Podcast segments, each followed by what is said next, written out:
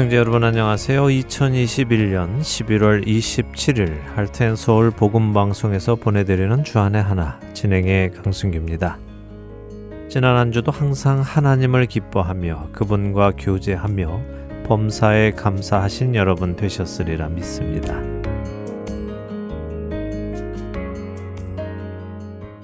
얼마 전 세계적으로 인기를 끈 한국 드라마가 있었지요. 전 세계 사람들에게 우리가 어려서 즐기던 여러 가지 놀이들과 또 맛있게 먹던 달고나를 알린 드라마였습니다. 사실 그 드라마 내용은 옛 추억을 생각나게 하는 따뜻한 내용은 아니었습니다. 성공하기 위해 살아남기 위해 서로 죽이고 죽으며 필요할 때는 친구가 되고 불필요할 때는 적이 되는 그런 각박한 세상을 표현한 씁쓸한 내용이었지요. 그럼에도 불구하고 이 드라마는 전 세계에서 가장 많은 사람들이 본 드라마로까지 평가를 받고 있습니다. 방영 17일 만에 전 세계 인구 중 1억 1,100만 명이 합법적인 방법을 통해 이 드라마를 보았고 불법적인 방법으로 본 사람들까지 합치면 그 숫자는 상상을 초월한다고 하는데요. 이렇게 드라마가 한번 흥행하고 나니 한국을 향한 전 세계인들의 관심도가 높아져 한국 사람들의 자긍심이 높아지기도 합니다. 한국 문화가 점점 전 세계에 급속하게 소개되며 큰 인기를 얻는 것이 한국인으로서는 좋은 일이기도 하지만 한 사람의 그리스도인으로서는 그리 좋은 일은 아닌 것으로 보입니다. 왜냐하면 이렇게 전달되는 문화는 선한 영향력을 끼치는 문화라기보다 그저 먹고 마시고 놀고 즐기는 그런 문화이기 때문입니다. 그렇기에 우리 그리스도인들은 이 일을 마냥 기뻐만 할 수는 없습니다. 첫 찬양 들으신 후에 계속해서 말씀 나누겠습니다.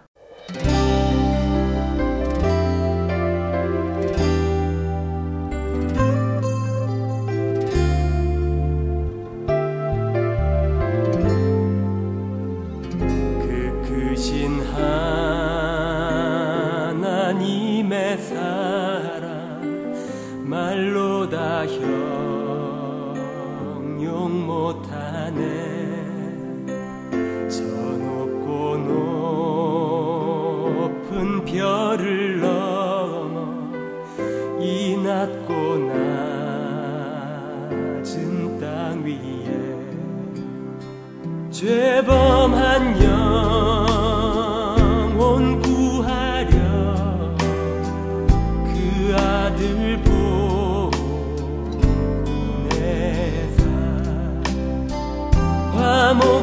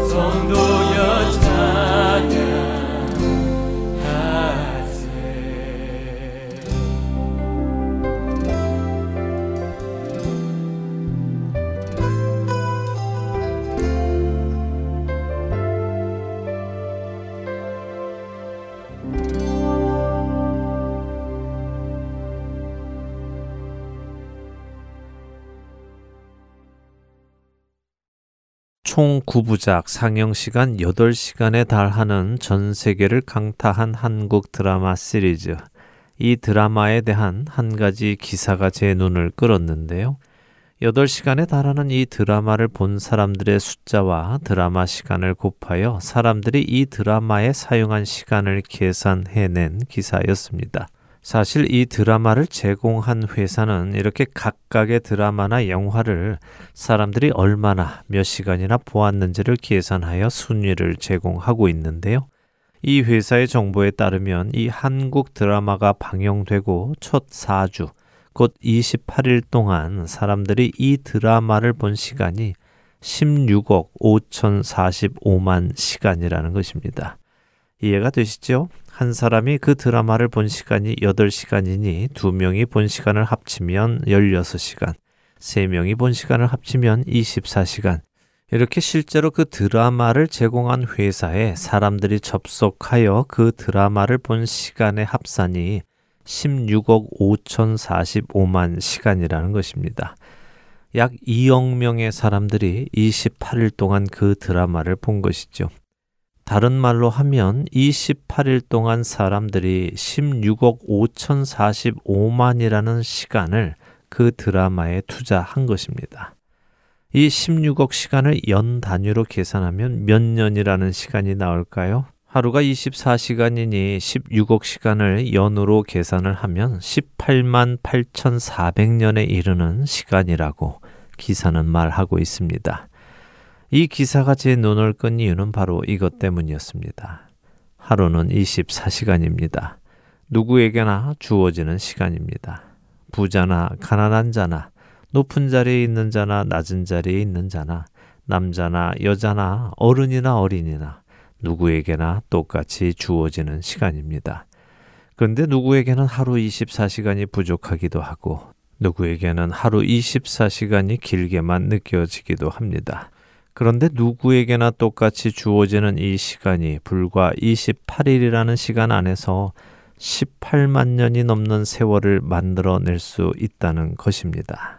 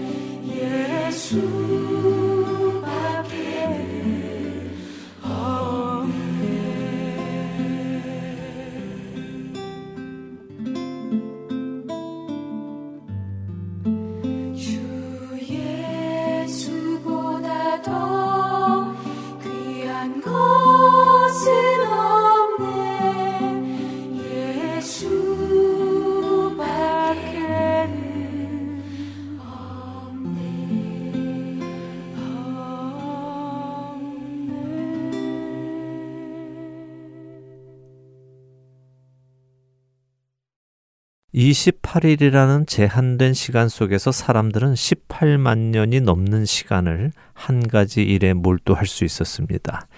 저는 이것이 참 놀라운 발견이라는 생각이 듭니다. 복음을 전하는 사역을 하며 시간이 부족하다는 생각을 참 많이 하게 됩니다. 빠르게 흘러가는 시간 속에서 바쁘게 사역을 해 나가며 아, 조금만 시간이 더 있었으면 하는 생각을 종종 하게 되지요. 그런데 한 드라마에 저렇게 많은 사람들이 각자의 시간을 투자하니 18만 년이 넘는 시간을 투자했다는 것을 보며 우리 그리스도인들도 하나님 나라의 일에 각자의 시간을 투자한다면 우리도 같은 28일이라는 시간 안에서도 수천 년, 수만 년, 또 수십만 년도 만들어낼 수 있겠다는 생각이 듭니다. 그리고 한편으로는 이미 그렇게 많은 곳에서 많은 그리스도인들이 하나님 나라를 위해 일하고 있으니 하루 24시간도 우리 그리스도인들에게는 24시간이 아닌 더 많은 시간이 될 수 있다는 생각도 듭니다. 우리가 한 가지 일, 곧 하나님 나라의 일을 위해 함께 동역한다면 말입니다. 한 드라마가 전 세계 사람들의 이목을 집중시켰고 한 달도 안 되는 짧은 기간 안에 18만 년이 넘는 시간을 그 안에 투자하게 만들었고 그 영향력은 온 세계에 한국 문화의 붐을 일으켰습니다. 예수 그리스도의 복음으로 생명을 얻은 모든 그리스도인들이 복음을 전하는 그 일에 함께 집중한다면 그 영향력이 얼마나 크게 번져 나갈지, 얼마나 많은 죽은 영혼들이 그리스도 예수 안에서 생명을 얻고 세움을 받아 나갈지 기대가 되지 않으십니까? 생명 주시는 예수 그리스도를 전하는 우리가 되기를 간절히 소망해 봅니다.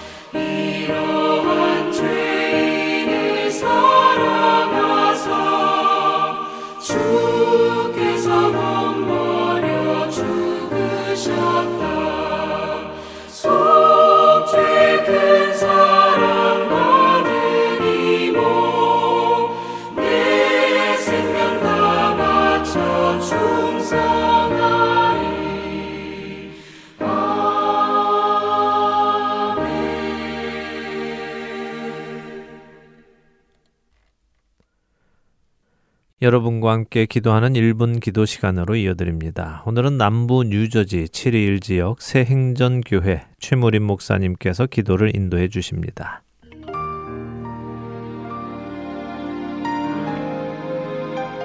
하덴 서울 애청자 여러분 안녕하셨습니까? 하덴 서울 1분 기도 시간입니다.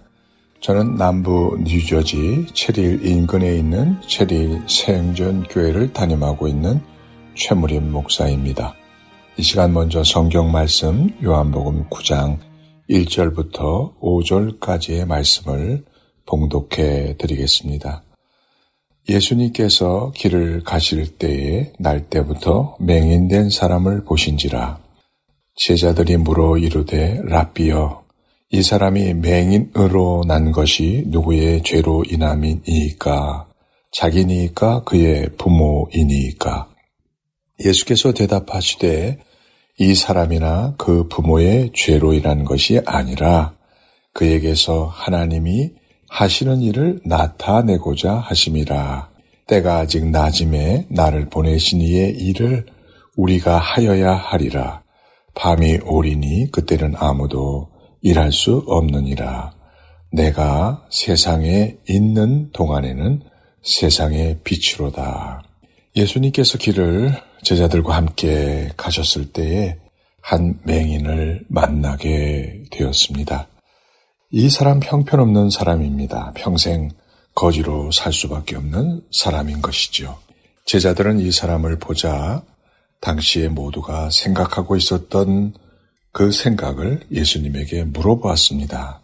예수님, 이렇게 맹인 된 것이 누구의 죄 때문입니까?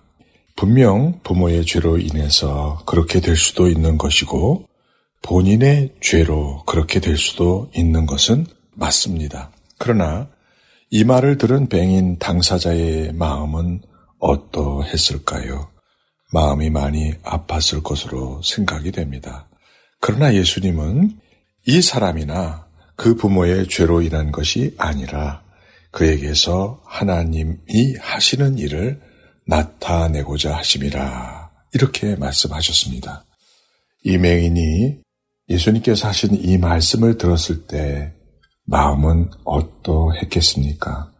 오늘 하텐 서울 애청자 여러분과 함께 기도하기를 원하는 것은 기가 막힌 운명에 어려움을 당한 분들을 보았을 때 세상적인 이야기로 정죄하거나 위로하기 전에 그 운명의 사람을 위해서 함께 기도해 주실 것을 부탁드리고 싶습니다.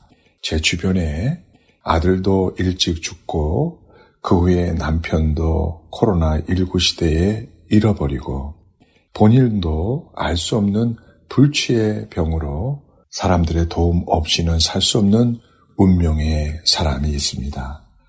예수님의 이 말씀으로 소망을 가지고 기적 같은 일들이 일어나 하나님께 영광이 되는 기회가 되게 해달라고 함께 기도해 주시기를 부탁드립니다.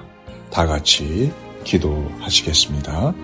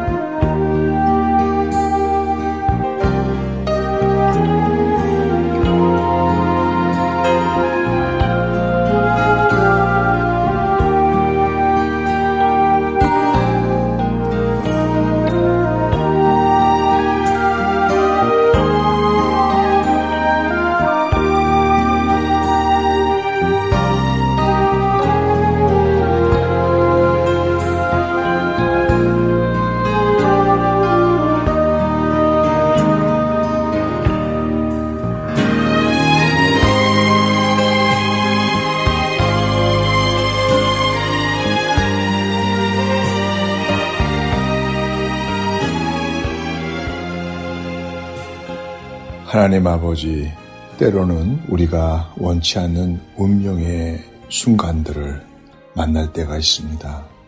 성경 속에 나오는 맹인처럼 날 때부터 맹인이 되고 평생 구걸하며 살 수밖에 없는 운명의 사람으로 전락되어 버릴 때가 있습니다. 일어나서는 안 되는 그런 일들을 만나게 되고 그때마다 넘어지고 쓰러질 때가 있습니다. 이때 내 운명을 원망하거나 탓하지 않게 하여 주옵소서. 부모를 원망하거나 부모를 탓하지 않게 하여 주시옵소서. 하나님의 영광을 드러낼 순간임을 잊지 않고 용기와 힘을 가지고 일어나 살게 하여 주시옵소서. 이와 같은 믿음 속에 하나님께서 베푸시는 기적도 체험하여 감사하면서 영광을 돌리게 하여 주시옵소서. 예수님의 이름으로 기도하옵나이다. 아멘.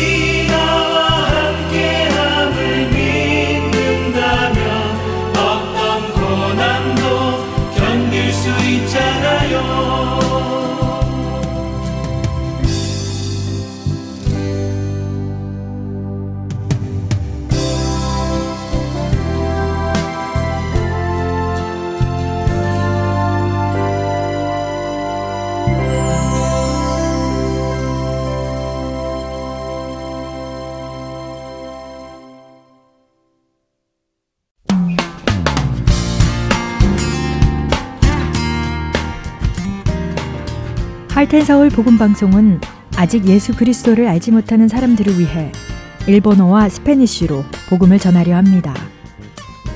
어둠 속에서 빛을 찾지 못하는 그들에게 참 빛이신 예수 그리스도의 복음을 전하는 이 사역에 번역으로 동참하실 분들은 하텐 서울 복음 방송 전화 602-866-8999로 연락 주시기 바랍니다.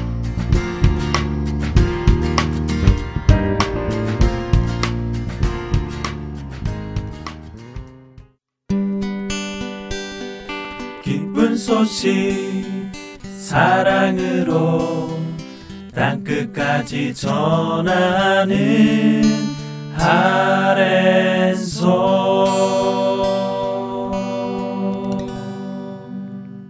누가 복음을 공부하는 시간입니다. 누가의 복음으로 이어드립니다.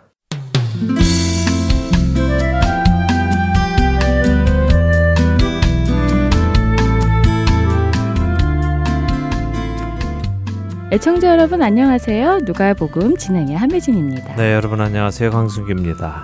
회당장 야이로의 12살 난 딸이 죽었습니다. 네. 사람들이 울고 있는데 예수님께서 울지 말라고 하시며 죽은 것이 아니라 자는 것이라고 말씀하시므로 그리스도 안에 있는 자들, 곧 구원받은 자들은 죽는 것이 아니라 잠자는 것이며 장차 예수님께서 그들의 이름을 부르실 때 부활하여 일어날 것을 미리 보여주신 사건을 지난 시간 누가복음 8장 뒷부분에서 보았습니다. 네, 그렇습니다. 다시 오실 예수님께서 하실 일, 죽은 자들의 이름을 부르시고 그들로 부활의 몸을 입도록 하실 그 일의 샘플을 보여주셨습니다. 누구에게요? 예수님의 세 제자 베드로와 요한과 야고보 이렇게 세 제자와 야이로 부부에게만 보여주셨어요. 무엇보다도 제자들은 이 사실을 알아야만 했습니다. 이것이 복음의 핵심 내용 중의 하나이기에 이것을 보고 믿어야만 그 사실을 전할 수 있기 때문이죠. 이렇게 제자들에게 예수님이 누구신지를 예수님은 계속해서 보여주셨습니다. 제자들이 많이 배웠겠죠? 이렇게 가르치시고 나서 예수님은 어떻게 하실까요? 오늘 누가복음 9장을 보며 살펴보죠. 누가복음 9장 1절에서 6절 읽고 이야기 나누겠습니다. 네, 누가복음 9장 1절부터 읽겠습니다. 예수께서 열두 제자를 불러 모으사 모든 귀신을 제어하며 병을 고치는 능력과 권위를 주시고 하나님의 나라를 전파하며 앓는 자를 고치게 하려고 내보내시며 이르시되 여행을 위하여 아무것도 가지지 말라 지팡이나 배낭이나 양식이나 돈이나 두벌 옷을 가지지 말며 어느 집에 들어가든지 거기서 머물다가 거기서 떠나라. 누구든지 너희를 영접하지 아니하거든 그 성에서 떠날 때에 너희 발에서 먼지를 떨어버려 그들에게 증거를 삼으라 하시니 제자들이 나가 각 마을에 두루 다니며 곳곳에 복음을 전하며 병을 고치더라. 지금까지 제자들에게 예수님이 누구신지를 보여주신 예수님께서는 이제 자신의 권세를 제자들에게 주십니다. 어떤 권세였습니까? 귀신을 제어하고 병을 고치는 능력과 권위를 주셨다고 하시네요. 그렇습니다. 그런데 여기에 아주 중요한 포인트가 기록되어 있습니다. 예수님께서 제자들에게 귀신을 제어하고 병을 고치는 능력과 권위를 주셨는데 주신 이유도 기록이 되어 있습니다. 그 이유가 무엇입니까? 하나님의 나라를 전파하는 것입니다. 앓는 자를 고치는 목적은 하나님 나라의 전파를 위함인 것입니다. 고침 받는 것 자체가 목적이 아니죠. 종종 사람들은 이것을 혼동합니다. 그래서 목적이 하나님의 나라 전파가 아니라 고침을 받는 것에 있기도 하죠. 잘 들으시기 바랍니다. 예수님이 오신 이유는 영원한 하나님 나라가 있음을 알려주시기 위함이고 그 영원한 하나님의 나라는 슬픔도 아픔도 죄도 없는 곳이며 그곳을 가기 위해서는 예수 그리스도를 통해서임을 가르쳐 주시기 위함입니다. 이것이 천국 복음이죠. 이 천국 복음이 사실임을 알려주시기 위해 병고침을 보여주시고 귀신을 쫓아내는 것을 보여주시고 자연을 다스림도 보여주시고 죽은 자를 살리는 것도 보여주시는 것입니다. 네. 자, 내게 이런 권세가 있으니 이렇게 병도 없고 악 도 없고 사망도 없고 자연도 온전히 순종하는 그런 하나님의 나라로 함께 가자라고 하시는 것이죠. 병도 없고 악도 없고 사망도 없는 나라가 있다는 것을 알려주시기 위해 이 땅에서 기적과 이적을 베풀어 보여주셨다는 말씀이군요. 그렇습니다. 자, 이 모든 일은 언제 온전히 이루어질까요? 영원한 세상 예수 그리스도께서 다시 오셔서 새롭게 하시는 그 세상에서 온전히 이루어지는 것이죠. 맞습니다. 그런데 그 사실을 깨닫지 못하고 이 땅에서 이것을 다 이루려는 사람들이 있습니다. 네. 이 땅에서 당장 그런 유익을 얻으려고 하는 것이죠.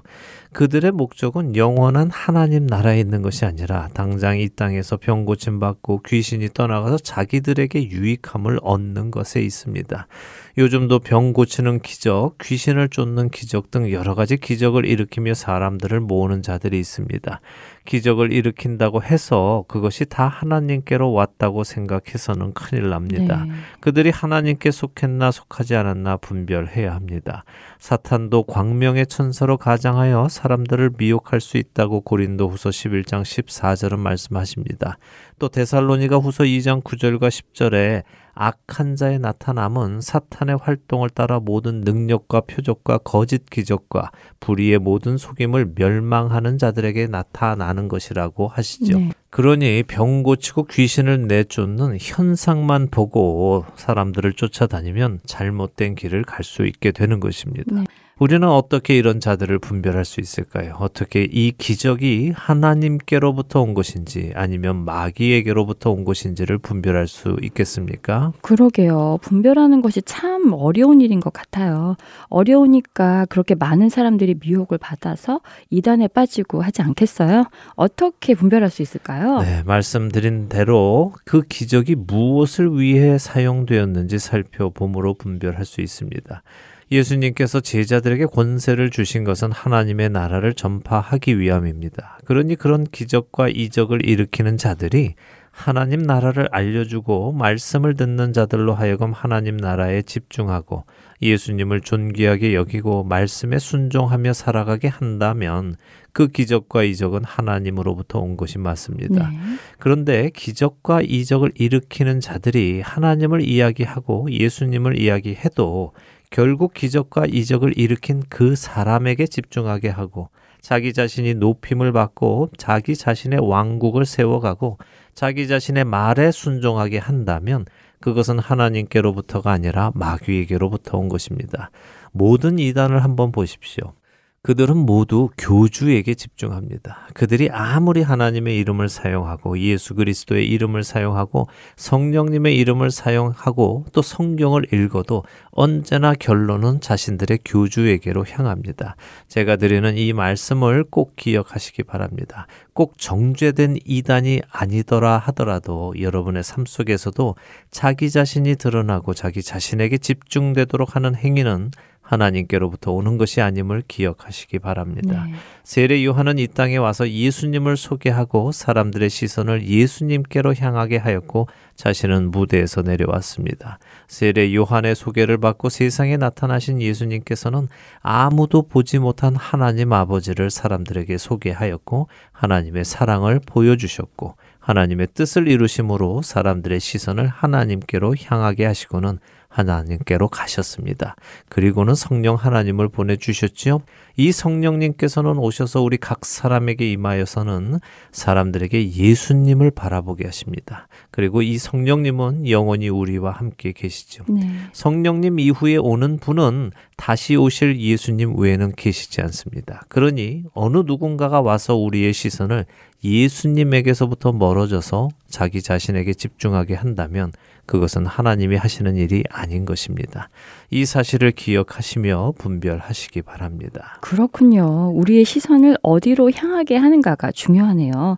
그것이 기적이던 사람이던 간에 우리로 예수님으로부터 시선을 옮겨 기적이나 혹은 그 기적을 베푸는 사람에게로 가게 한다면 그것은 하나님이 하시는 일이 아닌 것이군요. 맞습니다. 이 사실만 잘 기억해도 우리는 이단에 빠지지 않습니다. 네. 미혹되지 않지요. 자, 이렇게 제자들에게 권세를 주시며 하나님의 나라를 전파하도록 보내시는 예수 님께서 그들에게 하나님 나라를 전파하는 중에 기억해야 할 몇 가지 지침 사항을 주십니다. 그렇네요. 여행을 위하여 아무것도 가지지 말라고 하시고요. 또 어느 집에 들어가든지 거기서 머물다가 거기서 떠나라고 하시고요. 네. 영접하지 않는 자가 있으면 그 성에서 떠날 때 너희 발에서 먼지를 떨어 증거를 삼으라고도 하시네요. 그렇습니다. 자, 그런데 이 말씀을 하시는 이유는 무엇일까요? 복음을 전하는 일은 하나님께로부터 위임받은 일이라는 사실을 명심하라는 말씀입니다. 네.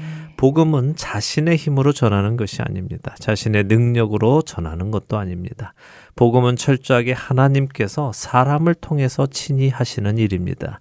그렇게 그 일을 할 때에 자기 생각에 이것이 필요하겠다, 또 저것이 필요하겠다, 옷도 필요하고 돈도 필요하고 또 만일을 위해서 이것저것 준비해야 되겠다, 이런 생각으로 하지 말라고 하시는 것입니다. 네. 하나님께서 모두 다 준비해 주시겠다는 말씀이군요. 그렇지요. 필요한 모든 것을 친히 준비하시겠다는 말씀입니다. 같은 말씀을 기록한 마태복음 10장 10절에서 예수님은 일꾼이 자기의 먹을 것 받는 것이 마땅하니라 라고 설명을 해 주시며 왜 이런 것들을 준비하지 않아도 되는지를 설명해 주시죠.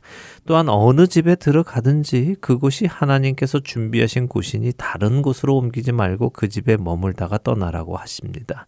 이 말씀은 한 집에만 말씀을 전하라는 말씀은 아니죠. 그렇겠죠. 어느 지역에 가서 한 집에만 말씀을 전하라는 의미는 아닌 것 같아요. 네, 자 생각해 보지요. 제자들이 어느 지역에 갔습니다. 갔더니 어떤 집에서 그들을 영접하며 집으로 들이면 그곳을 숙소로 삼고 머물며 하나님의 나라를 전파하라고 하시는 것입니다. 네. 자, 만일 이들이 그 집에서 머물던 것을 마치고 다른 집으로 숙소를 옮긴다면 왜 옮길까요? 주로 어떤 이유로 있던 숙소를 옮기게 될까요? 음, 뭐 잠자리가 좀 불편하다던가 그 집에 폐를 끼치는 것 같던가 뭐 그래서가 아닐까요? 네, 맞습니다. 그 지역에서 어느 누가 아유 왜 이렇게 누추한 곳에 계세요? 식구들도 음. 많고 집도 좁은데 그분들 불편하게 하지 마시고 저희 집으로 오세요. 네. 저희 집은 식구도 적고 집도 넓고 하니까 저희 집으로 오세요라고 할 수 있겠죠. 네. 선한 의도로 그렇게 한다 하더라도 옮기지 말아야 한다는 것입니다. 왜요? 하나님께서 그곳을 준비하셨기 때문입니다. 이 훈련을 제자들은 받아야 하는 겁니다. 만일 옷이 필요한데 옷도 없고 양식이 필요한데 양식도 없고 묵을 곳이 필요한데 묵을 곳이 없다면 어떻게 해야 할까요? 모든 것을 아시고 준비하시는 하나님께서 준비하시지 않으셨다면 거기에도 이유가 있겠구나 하며 하나님을 신뢰하는 훈련을 해야 하는 것입니다. 그런 속에서 하나님을 더 경험하고 하나님을 향한 믿음이 더 장성하게 되는 것입니다. 그렇겠네요. 그래도 쉬운 훈련은 아니겠어요. 아니겠지요. 네. 훈련이 쉬우면 훈련이 아니죠. 네. 예. 훈련은 어려워야 실전에서 잘 해내게 됩니다.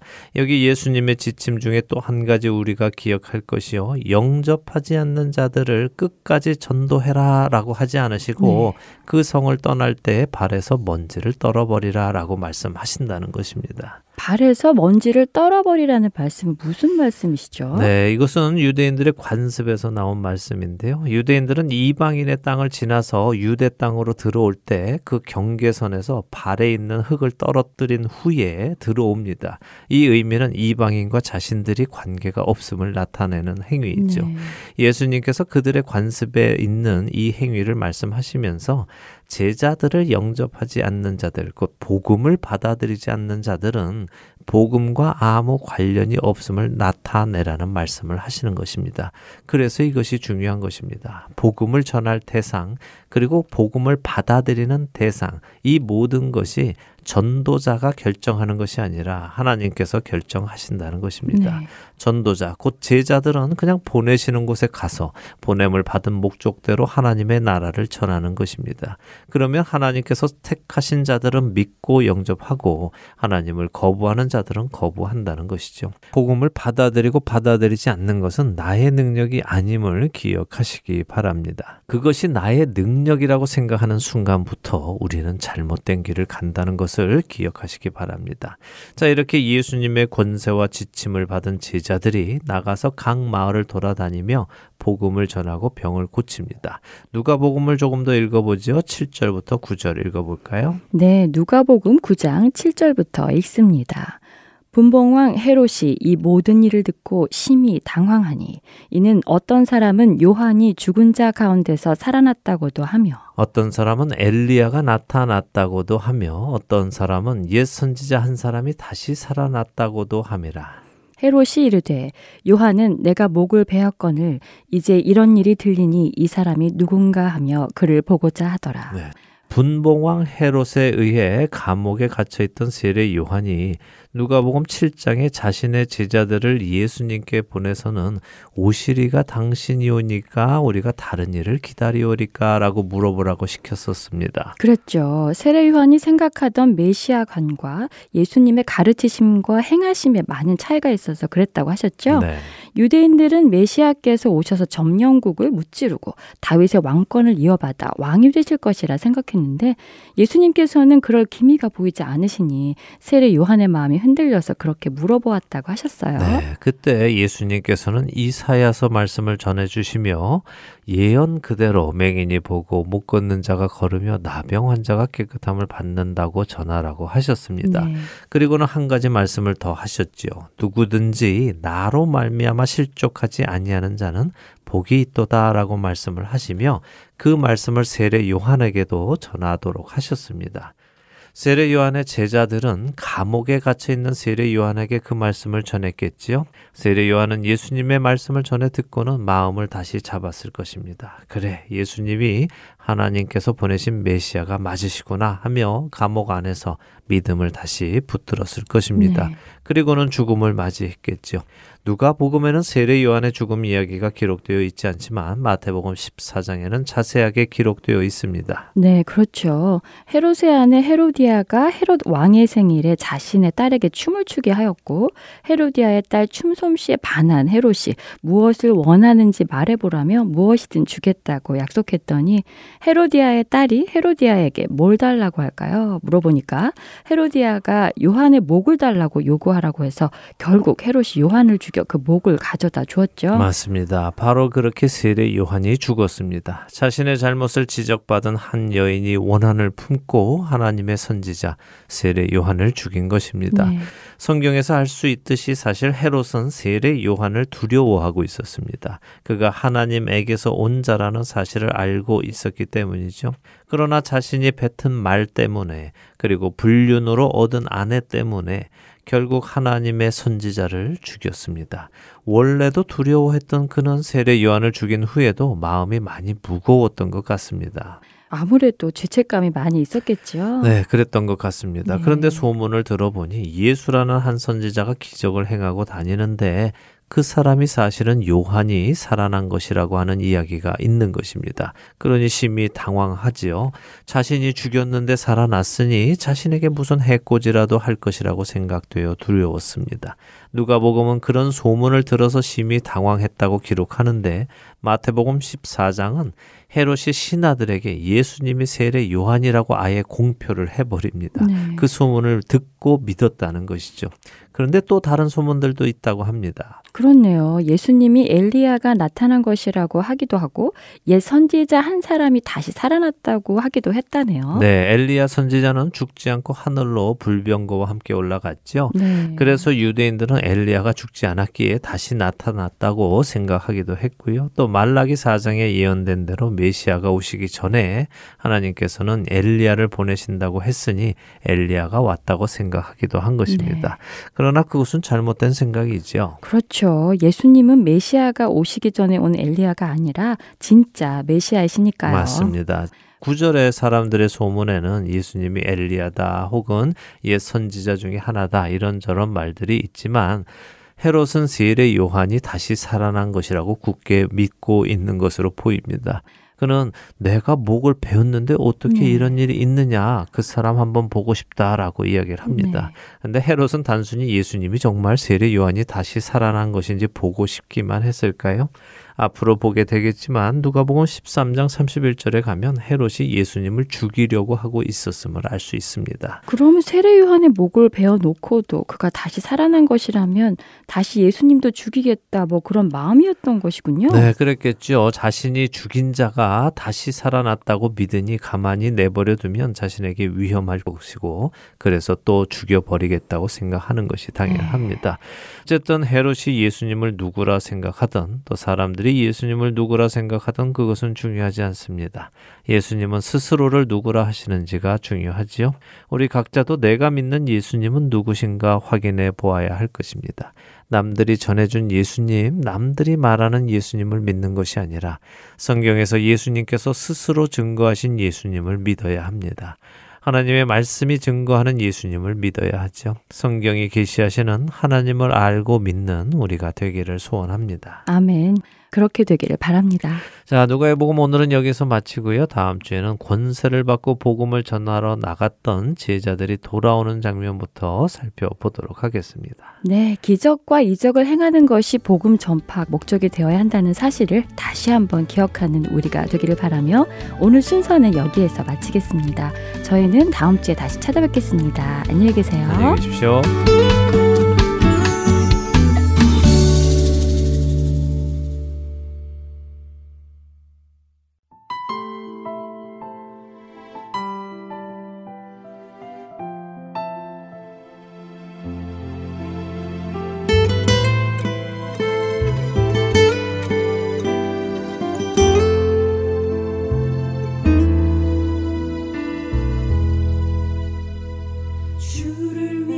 살아가는 것. 쉽지만은 않아요. 나의 욕심 부와 명예 내려놓아야 하죠. 하지만 걱정하지 마요. 나를 드리는 순간 아버지의 그 신손이 강하게 붙드시죠. 수많은 믿음의 선배들 주를 위해 살았죠. 죽으면 죽으리라. 아버지의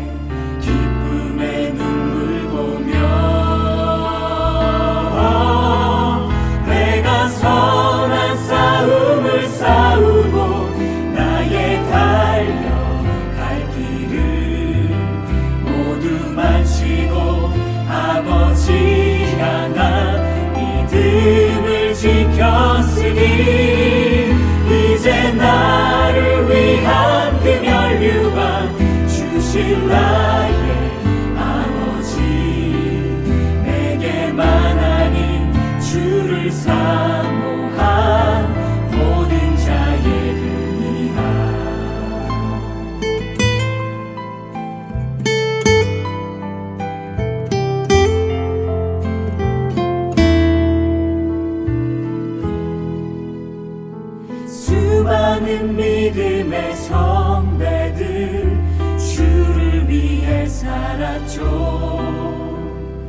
죽으면 죽으리라.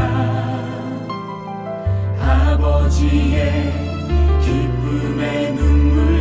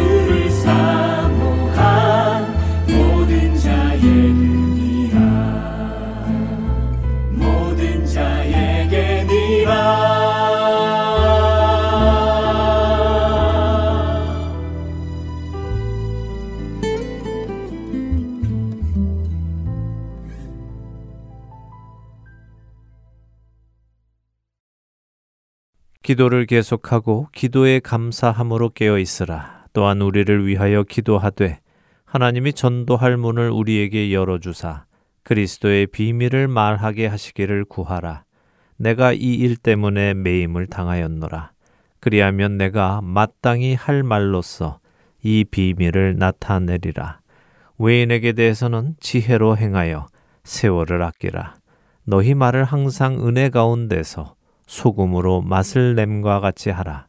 그리하면 각 사람에게 마땅히 대답할 것을 알리라. 골로새서 4장 2절에서 6절의 말씀입니다. 사도 바울은 골로새 교인들에게 부탁의 말씀을 전합니다. 먼저는 항상 기도하며 특별히 항상 깨어서 하나님께 감사하며 기도하라고 하십니다. 그리고는 복음을 전하는 전도자인 사도 바울 자신과 그와 함께 하는 동역자들에게 하나님께서 전도의 문을 열어주셔서 그리스도의 비밀을 말할 수 있도록 기도해 달라고 당부하지요. 그렇게 골로새 교인들이 깨어서 하나님께 감사하며 자신들을 위해 기도해 주면 전도자인 사도 바울과 그의 동역자들이 하나님 나라 구원의 비밀을 사람들이 잘 알아들을 수 있는 말로 전할 수 있게 될 것이라고 말씀하고 계십니다. 그런데 사도 바울은 그렇게 전도자인 자기 자신과 동역자들만 전도하도록 기도하는 데서 멈추라고 하시지 않습니다. 골로새서 4장 5절에 외인에게 대해서는 지혜로 행하여 세월을 아끼라라고 하시는데 언뜻 들으면 외인 곧 그리스도 밖에 있는 자들 믿지 않는 사람들에게는 너무 많은 시간을 쓰지 말고 지혜롭게 잘 알아서 안 될 것 같으면 빨리 접고 될 사람은 시간을 투자하고 이렇게 하며 세월을 아껴 사용하라고 하시는 것처럼 들리기도 합니다. 그러나 사도 바울의 말씀은 외인 곧 교회 밖에 믿지 않는 자들에게는 주어진 모든 기회를 아껴가며 낭비하지 말고 잘 살려서 전도하라는 말씀입니다. 다시 말해 외인에게 주어진 시간과 기회를 낭비하지 말고 사용하라는 말씀이죠. 전도자인 자기와 자기의 동역자들만 전도하는 것이 아니라 골로새 교인들도 전도해야 한다는 것입니다. 그런데 어떻게 해야 외인에게 주어진 시간과 기회를 낭비하지 않을 수 있을까요? 이어지는 6절의 사도 바울은 그 방법도 이야기해 주십니다. 너희 말을 항상 은혜 가운데서 소금으로 맛을 냄과 같이 하라. 그리하면 각 사람에게 마땅히 대답할 것을 알리라. 외인들을 향한 우리에게 주어진 시간과 기회를 낭비하지 않기 위해 우리는 우리의 말을 준비해야 한다는 것입니다. 은혜 가운데서 필요한 말을, 진리의 말을 적시적소에 소금으로 맛을 냄과 같이 준비해야 하는 것입니다. 그렇게 하기 위해서는 늘 말씀을 가까이 하고 말씀을 공부하고 묵상하며 하나님께 지혜를 구해야 하겠지요.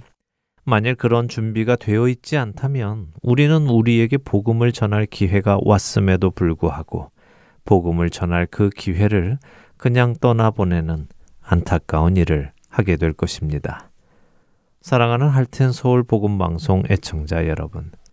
여러분은 여러분의 세월을 아끼며 살아가고 계십니까? 여러분에게 주어진 기회들을 낭비하지 않고 살아가고 계시는지요? 하나님 나라의 일을 위해 여러분에게 주어진 시간을 잘 사용하고 계십니까? 여러분의 시간 하나하나가 함께 모여 우리는 24시간이라는 하루 동안에도 수십 년, 수백 년의 시간을 만들어 복음을 전하고 하나님 나라를 확장해 나가는 데에 사용할 수 있음을 기억하기 원합니다. 세상은 드라마 한 편에 그 많은 시간을 투자하지만 우리 그리스도인들이라면 정말 죽음에서 생명으로 옮김받은 은혜를 깨닫는 자들이라면 우리는 하나님 나라의 일에 우리의 시간을 투자해야 할 것입니다.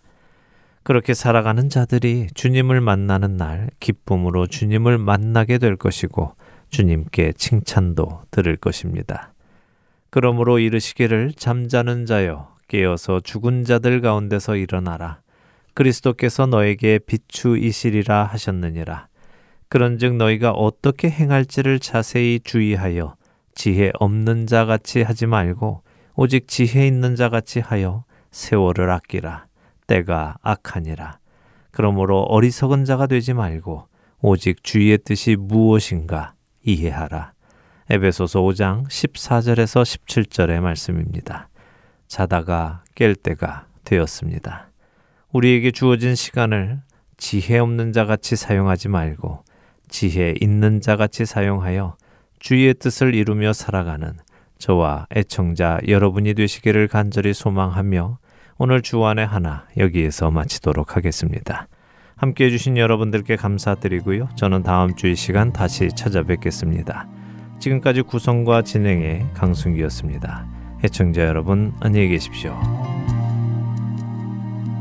우리 영혼에 주가 주신